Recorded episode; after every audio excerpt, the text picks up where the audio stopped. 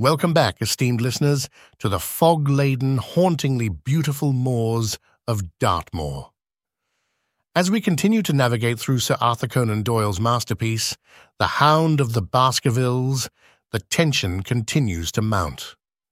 When we last left off, Sir Henry Baskerville was delving deeper into the enigma of his newly inherited estate, and our faithful Dr. Watson was there to document every strange and harrowing event. As you listen to Chapter 6 today, you'll find that questions morph into clues and clues stretch into labyrinthine paths of inquiry. The very air will seem to thicken as you're pulled further into the unfolding drama. Expect to lean in, to catch your breath, to look over your shoulder, and to yearn for answers that remain tantalizingly out of reach.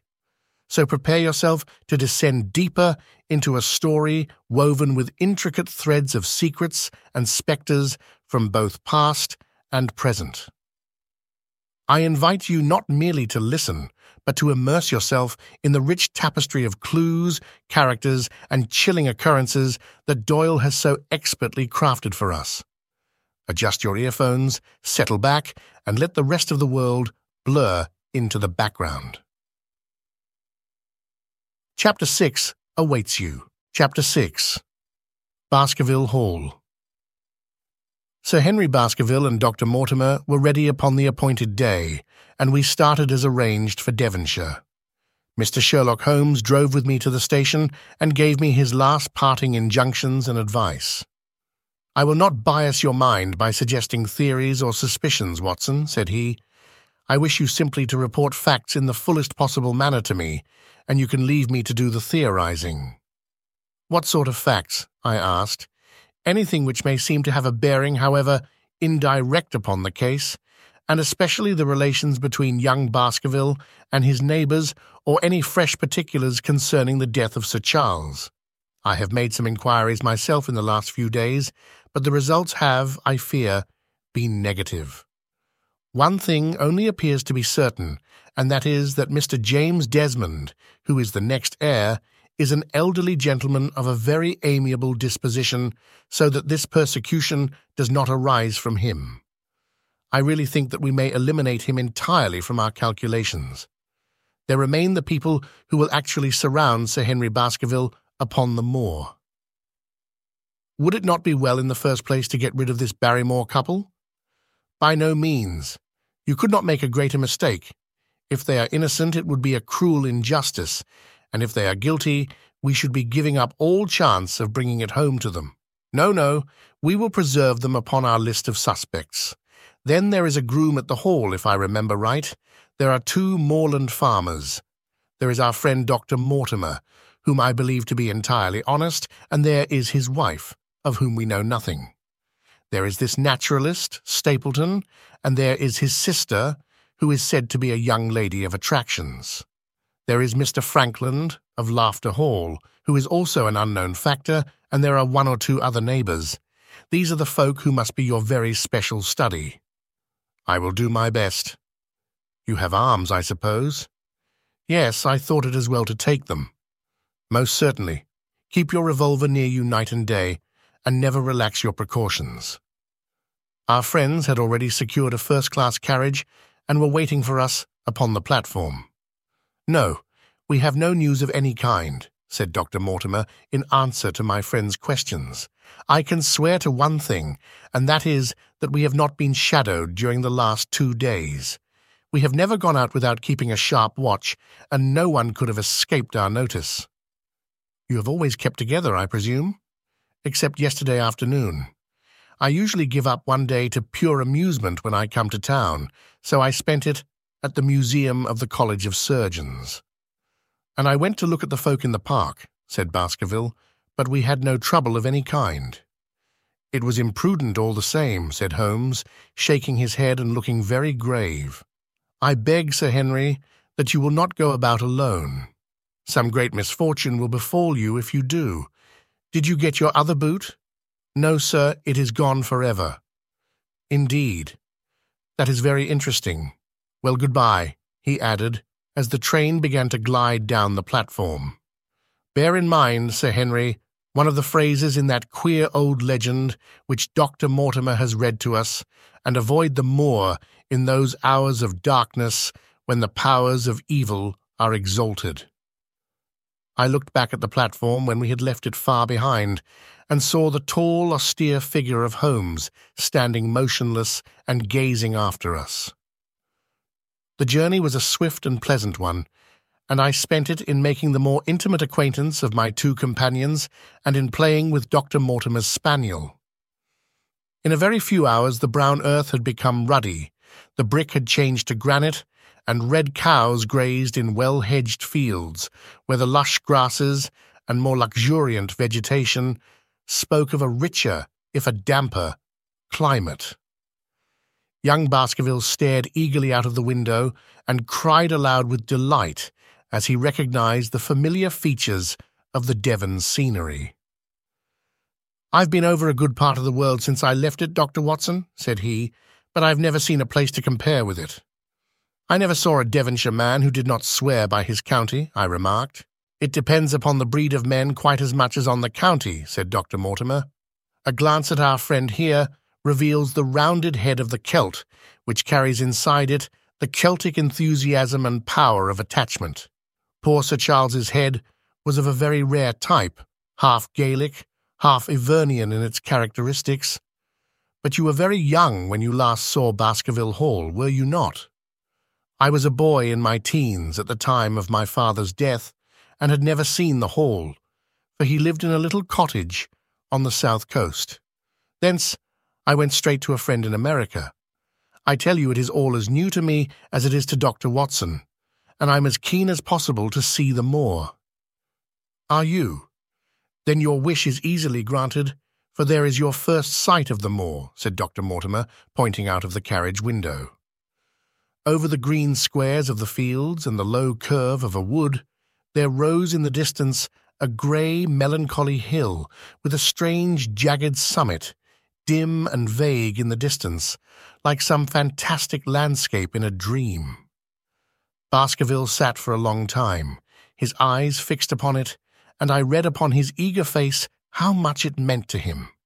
This first sight of that strange spot where the men of his blood had held sway so long and left their mark so deep.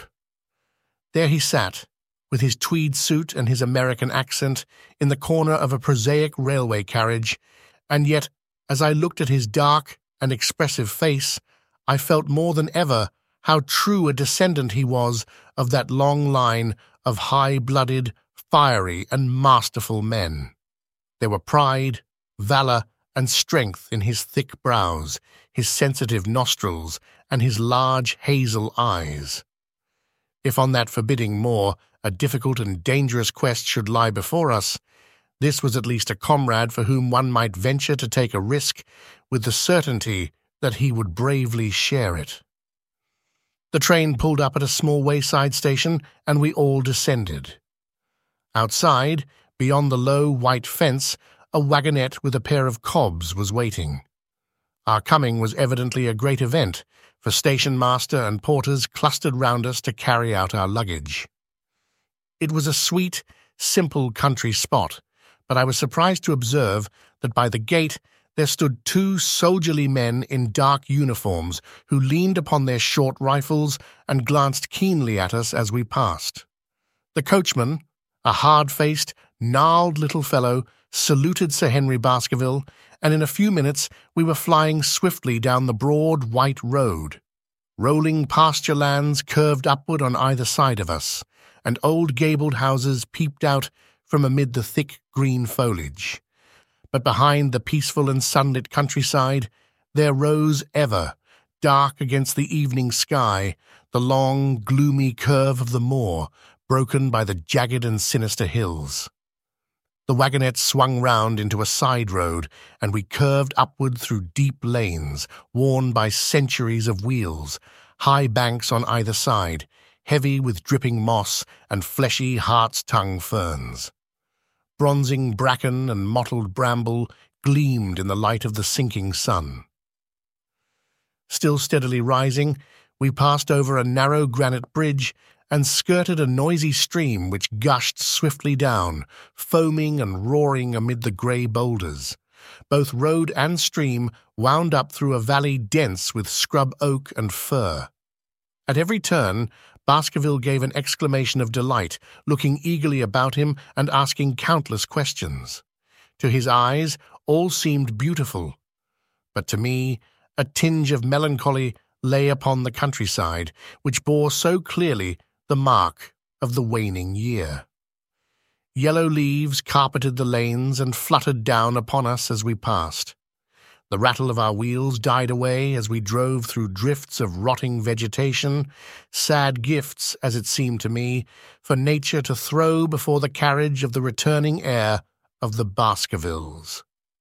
Hallo! cried Dr. Mortimer. What is this? A steep curve of heath-clad land, an outlying spur of the moor, lay in front of us. On the summit, hard and clear, like an equestrian statue upon its pedestal, was a mounted soldier, dark and stern, his rifle poised ready over his forearm. He was watching the road along which we travelled. What is this, Perkins? asked Dr. Mortimer. Our driver half turned in his seat. There's a convict escaped from Princetown, sir. He's been out three days now, and the warders watch every road and every station, but they've had no sight of him yet. The farmers about here don't like it, sir, and that's a fact. Well, I understand that they get five pounds if they can give information. Yes, sir, but the chance of five pounds is but a poor thing compared to the chance of having your throat cut. You see, it isn't like any ordinary convict. This is a man that would stick at nothing. Who is he, then? It is Selden, the Notting Hill murderer. I remembered the case well, for it was one in which Holmes had taken an interest on account of the peculiar ferocity of the crime and the wanton brutality which had marked all the actions of the assassin.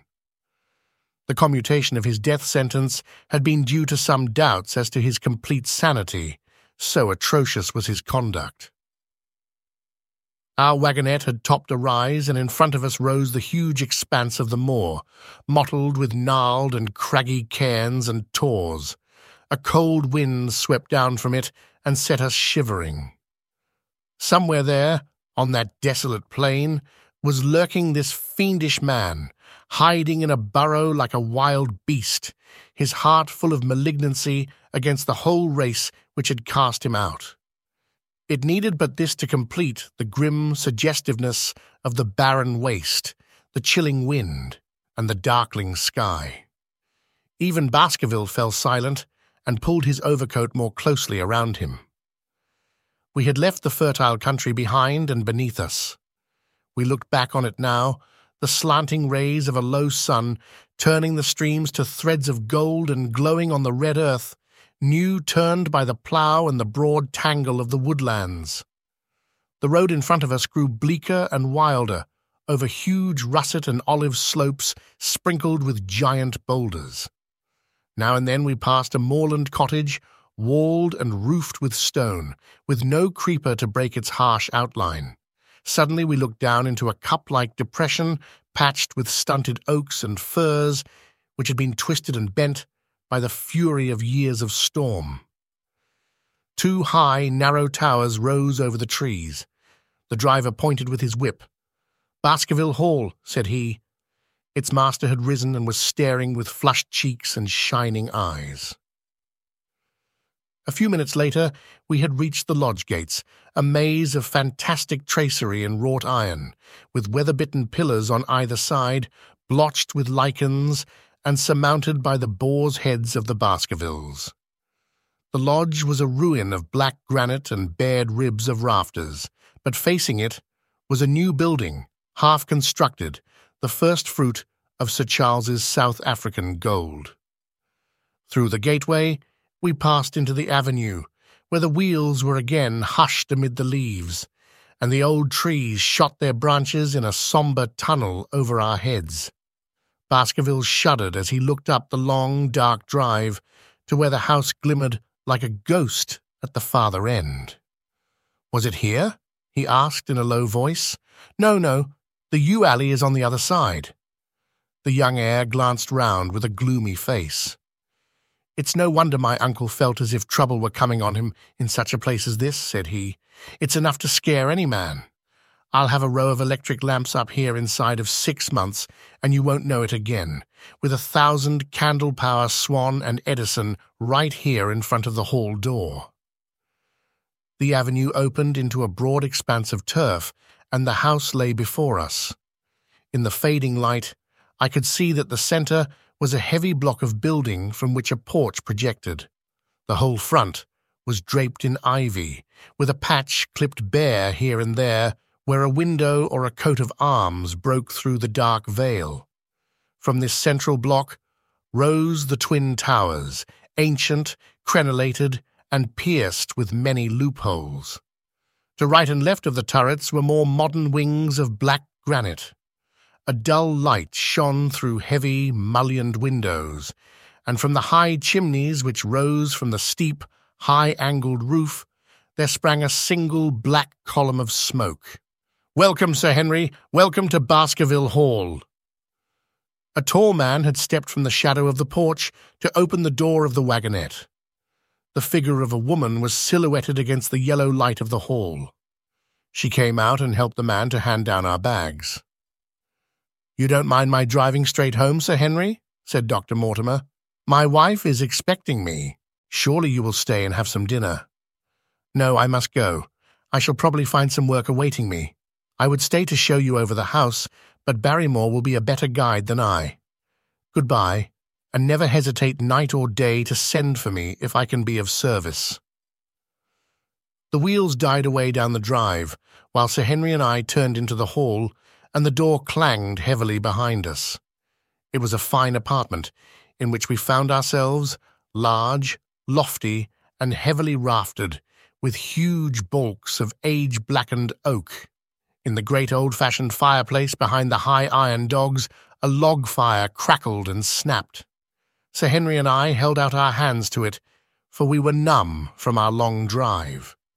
Then we gazed round us at the high, thin window of old stained glass, the oak panelling, the stags' heads, the coats of arms upon the walls, all dim and sombre in the subdued light of the central lamp. It's just as I imagined it, said Sir Henry. Is it not the very picture of an old family home? To think that this should be the same hall in which for five hundred years my people have lived. It strikes me solemn to think of it. I saw his dark face lit up with a boyish enthusiasm as he gazed about him. The light beat upon him where he stood, but long shadows trailed down the walls and hung like a black canopy above him. Barrymore had returned from taking our luggage to our rooms. He stood in front of us now with the subdued manner of a well-trained servant. He was a remarkable-looking man, tall, handsome, with a square black beard and pale, distinguished features. Would you wish dinner to be served at once, sir? Is it ready? In a very few minutes, sir, you will find hot water in your rooms. My wife and I will be happy, Sir Henry, to stay with you until you have made your fresh arrangements, but you will understand that under the new conditions, this house will require a considerable staff. What new conditions? I only meant, sir, that Sir Charles led a very retired life, and we were able to look after his wants. You would naturally wish to have more company, and so you will need changes in your household. Do you mean that your wife and you wish to leave? Only when it is quite convenient to you, sir. But your family have been with us for several generations, have they not? I should be sorry to begin my life here by breaking an old family connection. I seem to discern some signs of emotion upon the butler's white face. I feel that also, sir, and so does my wife. But to tell the truth, sir, we were both very much attached to Sir Charles, and his death gave us a shock and made these surroundings very painful to us. I fear that we shall never again be easy in our minds at Baskerville Hall. But what do you intend to do? I have no doubt, sir, that we shall succeed in establishing ourselves in some business. Sir Charles's generosity has given us the means to do so. And now, sir, perhaps I had best show you to your rooms. A square balustraded gallery ran round the top of the old hall, approached by a double stair. From this central point, two long corridors extended the whole length of the building, from which all the bedrooms opened. My own was in the same wing as Baskerville's and almost next door to it. These rooms appeared to be much more modern than the central part of the house, and the bright paper and numerous candles did something to remove the sombre impression which our arrival had left upon my mind. But the dining room which opened out of the hall was a place of shadow and gloom. It was a long chamber with a step separating the dais where the family sat from the lower portion reserved for their dependents. At one end, a minstrel's gallery overlooked it. Black beams shot across above our heads, with a smoke-darkened ceiling beyond them with rows of flaring torches to light it up, and the colour and rude hilarity of an old-time banquet, it might have softened. But now, when two black-clothed gentlemen sat in the little circle of light thrown by a shaded lamp, one's voice became hushed and one's spirit subdued. A dim line of ancestors in every variety of dress, from the Elizabethan knight to the buck of the Regency, stared down upon us and daunted us by their silent company. We talked little, and I for one was glad when the meal was over and we were able to retire into the modern billiard room and smoke a cigarette. My word, it isn't a very cheerful place, said Sir Henry. I suppose one can tone down to it, but I feel a bit out of the picture at present. I don't wonder that my uncle got a little jumpy if he lived all alone in such a house as this. However, if it suits you, we will retire early tonight and perhaps things may seem more cheerful in the morning. I drew aside my curtains before I went to bed and looked out from my window. It opened upon the grassy space which lay in front of the hall door. Beyond, two copses of trees moaned and swung in a rising wind. A half moon broke through the rifts of racing clouds.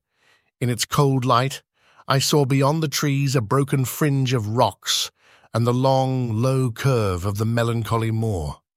I closed the curtain, feeling that my last impression was in keeping with the rest, and yet it was not quite the last.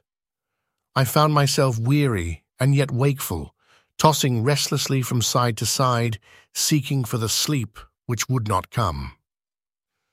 Far away, a chiming clock struck out the quarters of the hours, but otherwise a deathly silence lay upon the old house. And then suddenly, in the very dead of the night, there came a sound to my ears, clear, resonant, and unmistakable. It was the sob of a woman, the muffled, strangling gasp of one who is torn by an uncontrollable sorrow. I sat up in bed and listened intently. The noise could not have been far away and was certainly in the house. For half an hour I waited with every nerve on the alert but there came no other sound, save the chiming clock and the rustle of the ivy on the wall. And so we close the pages on yet another chapter of this beguiling tale, where each revelation seems to birth more questions than answers. As the mist shrouds Dartmoor, it likewise veils the truth, leaving us to grope through the fog alongside Dr. Watson and Sir Henry. But fear not.